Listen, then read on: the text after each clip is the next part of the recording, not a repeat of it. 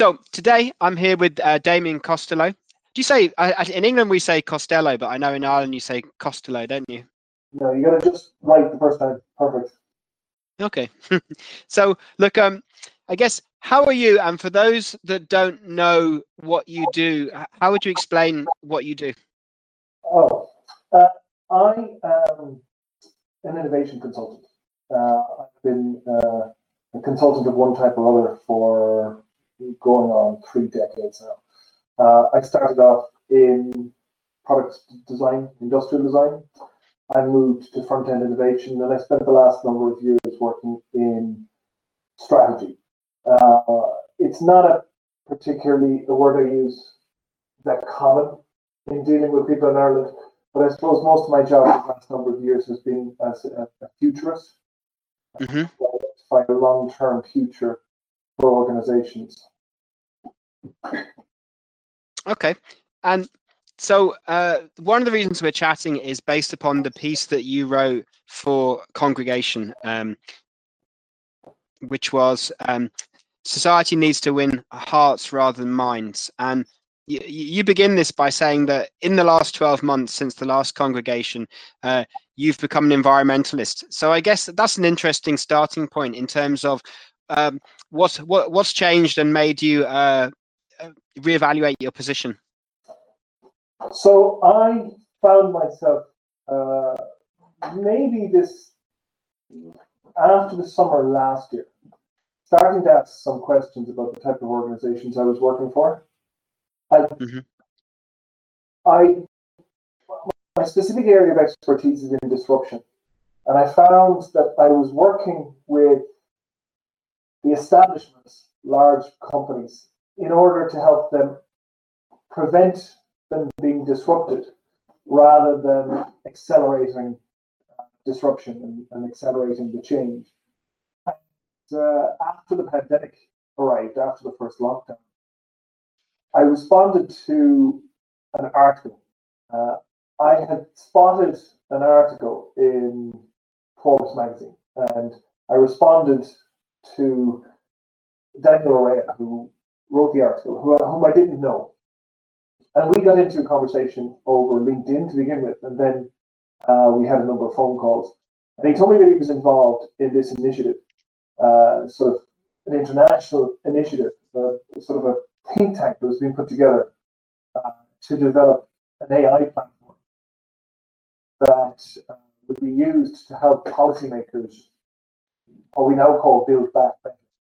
But at then it was to help make better decisions towards the environment and, and towards or countries COP26, the, the um, UN climate change um, uh, UN climate change conference that was coming up in, in Edinburgh should have been about now, but has been pushed out into next year. Uh-huh. So uh, through the work that I was doing and uh, one particular theory called um, fourth turning, I got in, involved in a random conversation in a way that I think a lot of people since got involved in random conversations and started talking to people that they didn't really have any connection with previously and get involved in, in initiatives that they wouldn't have prior to the pandemic. Yeah, I, I think so very much. Um, like you say, uh, it's enabled. I mean, like there was a massive upsurge in gardening. You know, like I think people took stock of where they were and how they wanted to relate to things around them. Um, so that definitely makes sense. Um, so that that sounds like you've. You, therefore, that took you on quite a journey. Um, it, it, certainly did. Um, so I got into it because the the theory that I've been working on. Uh, and the work I was doing predicting the future, going right back about 10 years, had said there was going to be a societal shift somewhere around 2020 plus or, five, plus or minus five years. That, that we were due to move from the consumerist economy as we've had since really since World War II into something different, into what we've been describing as a post-consumerist economy. We didn't quite know what consumerism meant, but and, and, and we're still struggling with that. But we we had identified that that there was something going to happen around 2020. we hadn't predicted pandemic. We hadn't predicted uh, an event that might catalyze the type of change that we were talking about. But uh, we knew something was going to happen. Very few people would engage in that conversation in a, in a really meaningful way with with me. The clients that I worked with would want to know what their customers were going to want in the future. So um, I was using this bigger picture vision in order to inform that type of conversations. And uh, I suppose congregation was one of the few places where multidisciplinary groups were getting together and having conversations from all walks of life around what the future might hold. And I think congregation was resonating with the same thing that I had seen that there was a change coming and that people who cared needed to be talking about it. And this group now, there's nearly 300 researchers and practitioners all over the world. Pivot Projects, to be quite honest, now that I think of it, Pivot Projects was like a bigger version of Congregation. It was very similar, rich, diverse conversations about people who genuinely cared about what was coming next. So in many ways, the congregation was a good preparation for engaging in in pivot projects. Yeah, I, I I know what you mean, and like you say, it's about maybe trying to look at things differently. Um, so you're kind of articulating the challenges we face. Um, I guess the question is, is that can we achieve the changes that we need to do? Uh, I mean, we've seen a rise in a discussion of ethics, values, purpose, B corporations. Um, uh, but but but but but can we can, can we can we achieve what we need to do? I remain optimistic. Um, there's no guarantees. Um, there's no guarantees in the type of innovation work that I do, but I, I'm very optimistic. I think um, Pivot Projects have given me great hope in that. There's people from all over the world having the same types of conversations Uh-huh. and hoping to achieve the same type of things. Um, but I went into it because of a, a belief that society was in jeopardy. That um, if we didn't do something about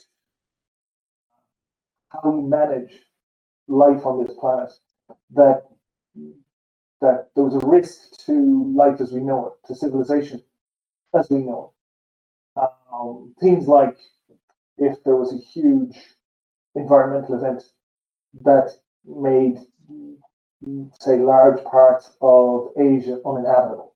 Uh, or so that we'd start to see migrants coming from areas that got flooded or areas that were damaged by, by storms, etc. So, whatever the issues that we think we have or we project about climate disaster, the big risk from all of that is that it will derail society, and that that's not a that's not a good thing in, in, any in any shape or form.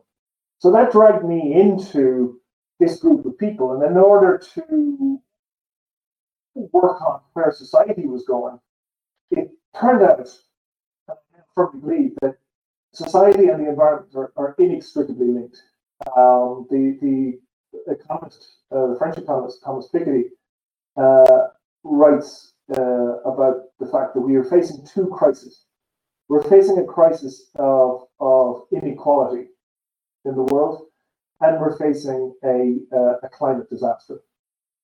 And the crisis of inequality, from the work that we've been doing in pivot projects, and I lead the economics law and politics work stream in pivot projects.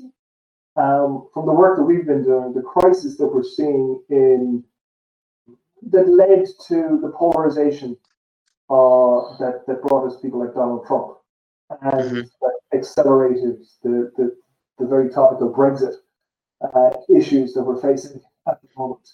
That type of anger and fear and, and vested interests playing on our angers and our frustrations and our fears um, is, is a very dangerous place to be. And your original question was about hope and can we solve this?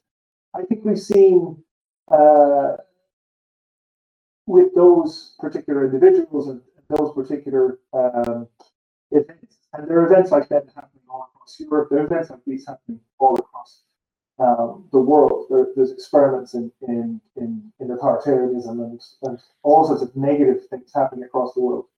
But I think what has happened is that what's emerged has been so extreme.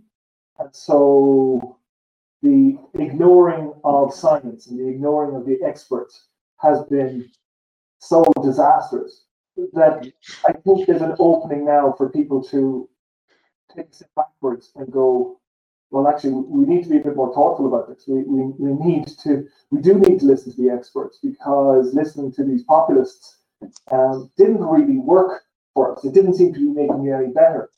They sounded cool when they said that they would drain the swamp or whatever other promises they made to ordinary people. But bar a few um, tax cut bribes, there have been very little uh, positive changes. People don't feel any more hopeful now uh, than they did at the start of the experiment. And, and maybe we needed to see how bad that type of experiment would be before we could knuckle down and and uh, address the issues in a more thoughtful manner.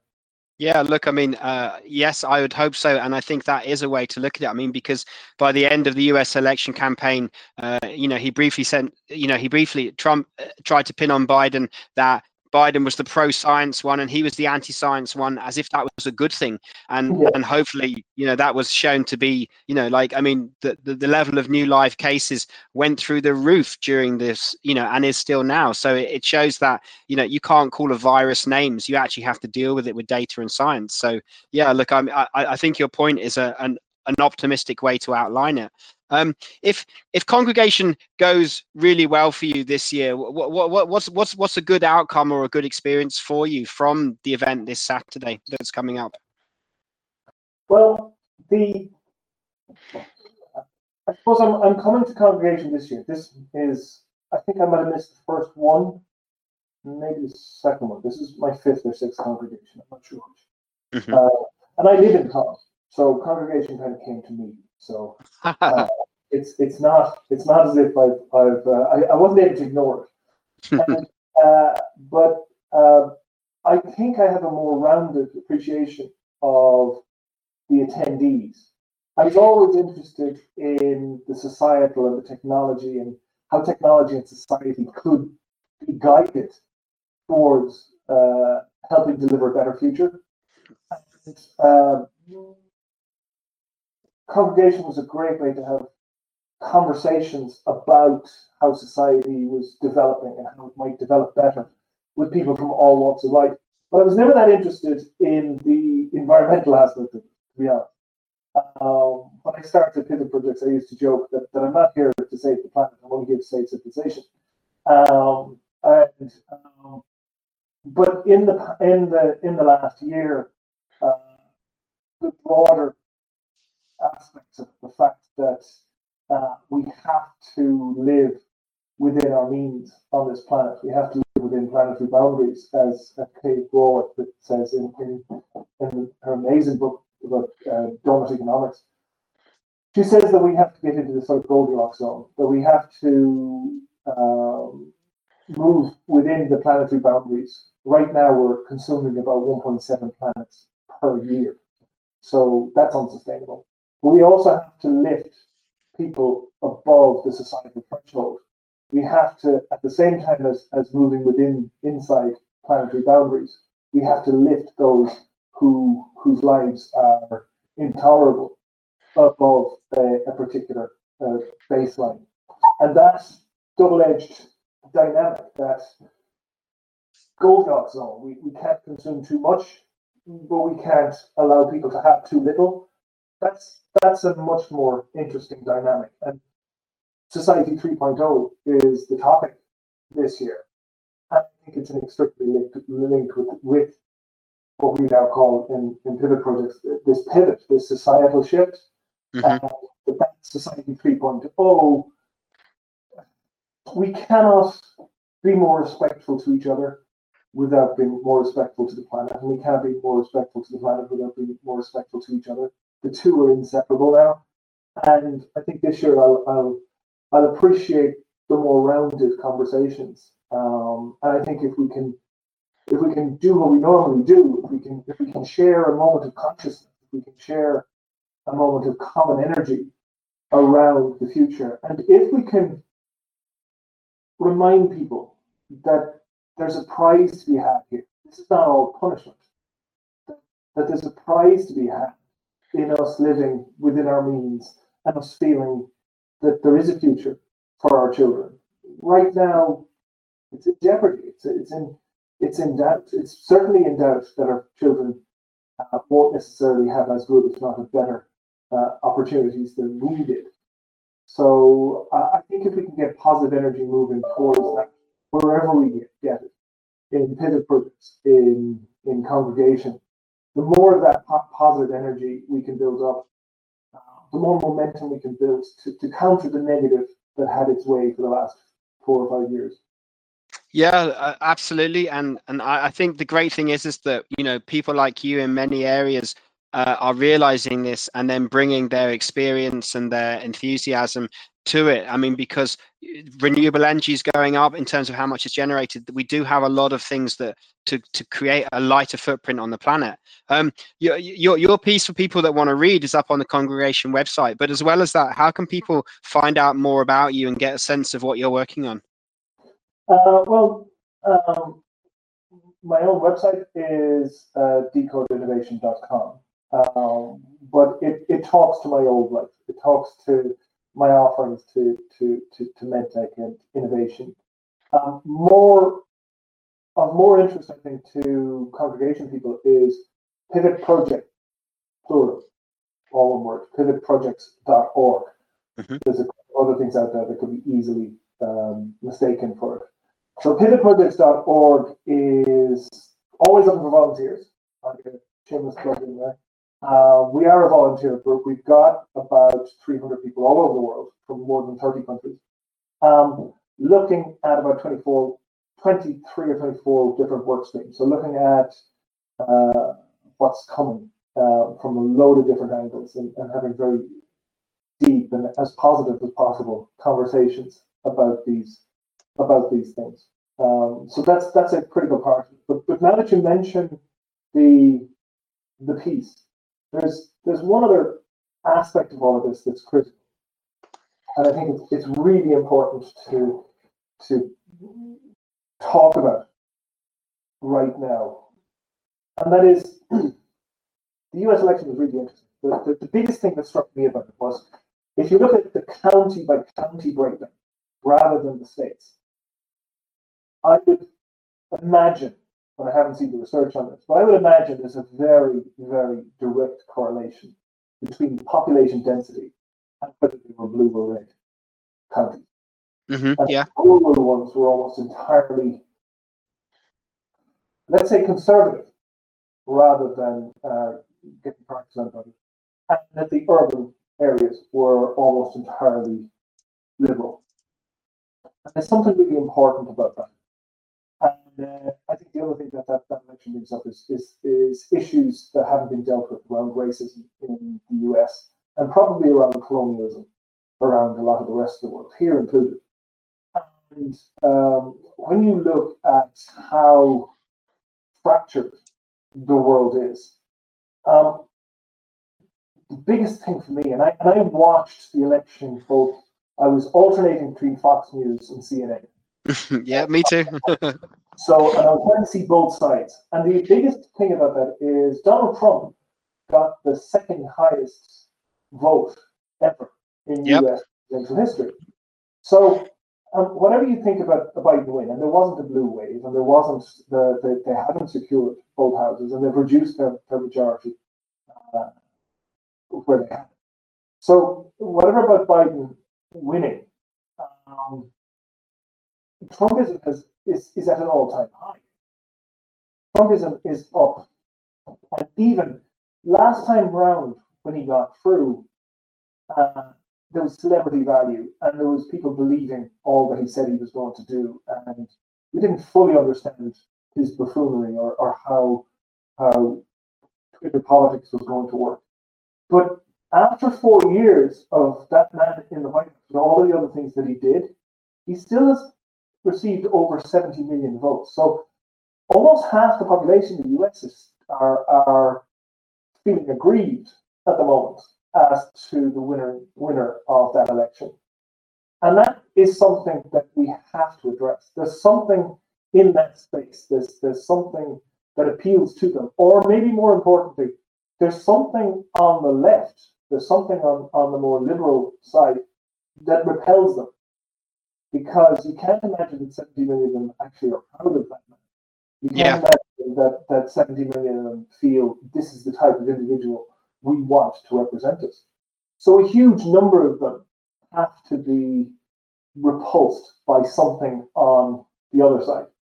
And Yes. the only way to figure that out is to, to, to talk to, to talk across the aisle and to, to find that common ground.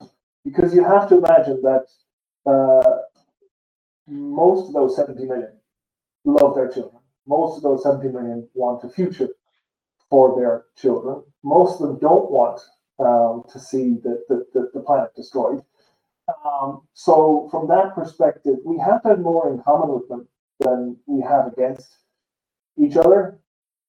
How do, we, how do we have those conversations? And how do we really genuinely reach out to them? Because the vast majority of that 70 million are rural, white, I have to admit, poor, or less educated. Those people have their own vulnerabilities. Those people have their own have their own needs, and surely those needs are not the same as oligarchs and the super rich and the 0.01 percenters that are pulling the strings in that space. And surely we can come up with a, a more authentic outreach to those people than those elites that they're responding to now. Yeah, look, I mean, I, I know what you mean, that, and it, it is a, a huge question that, that that is always interesting. How do the populists uh, gather so many votes when when when they are not not like the people who they want to vote for them? And I think that the reason for that is is, is, is pretty straightforward. I think the reason for that is um, somewhere. So the the orthodoxy that we're dealing with right now is neoliberalism. Um, it came really into to, to being with Reagan and Thatcher in the in the 1980s. Mhm.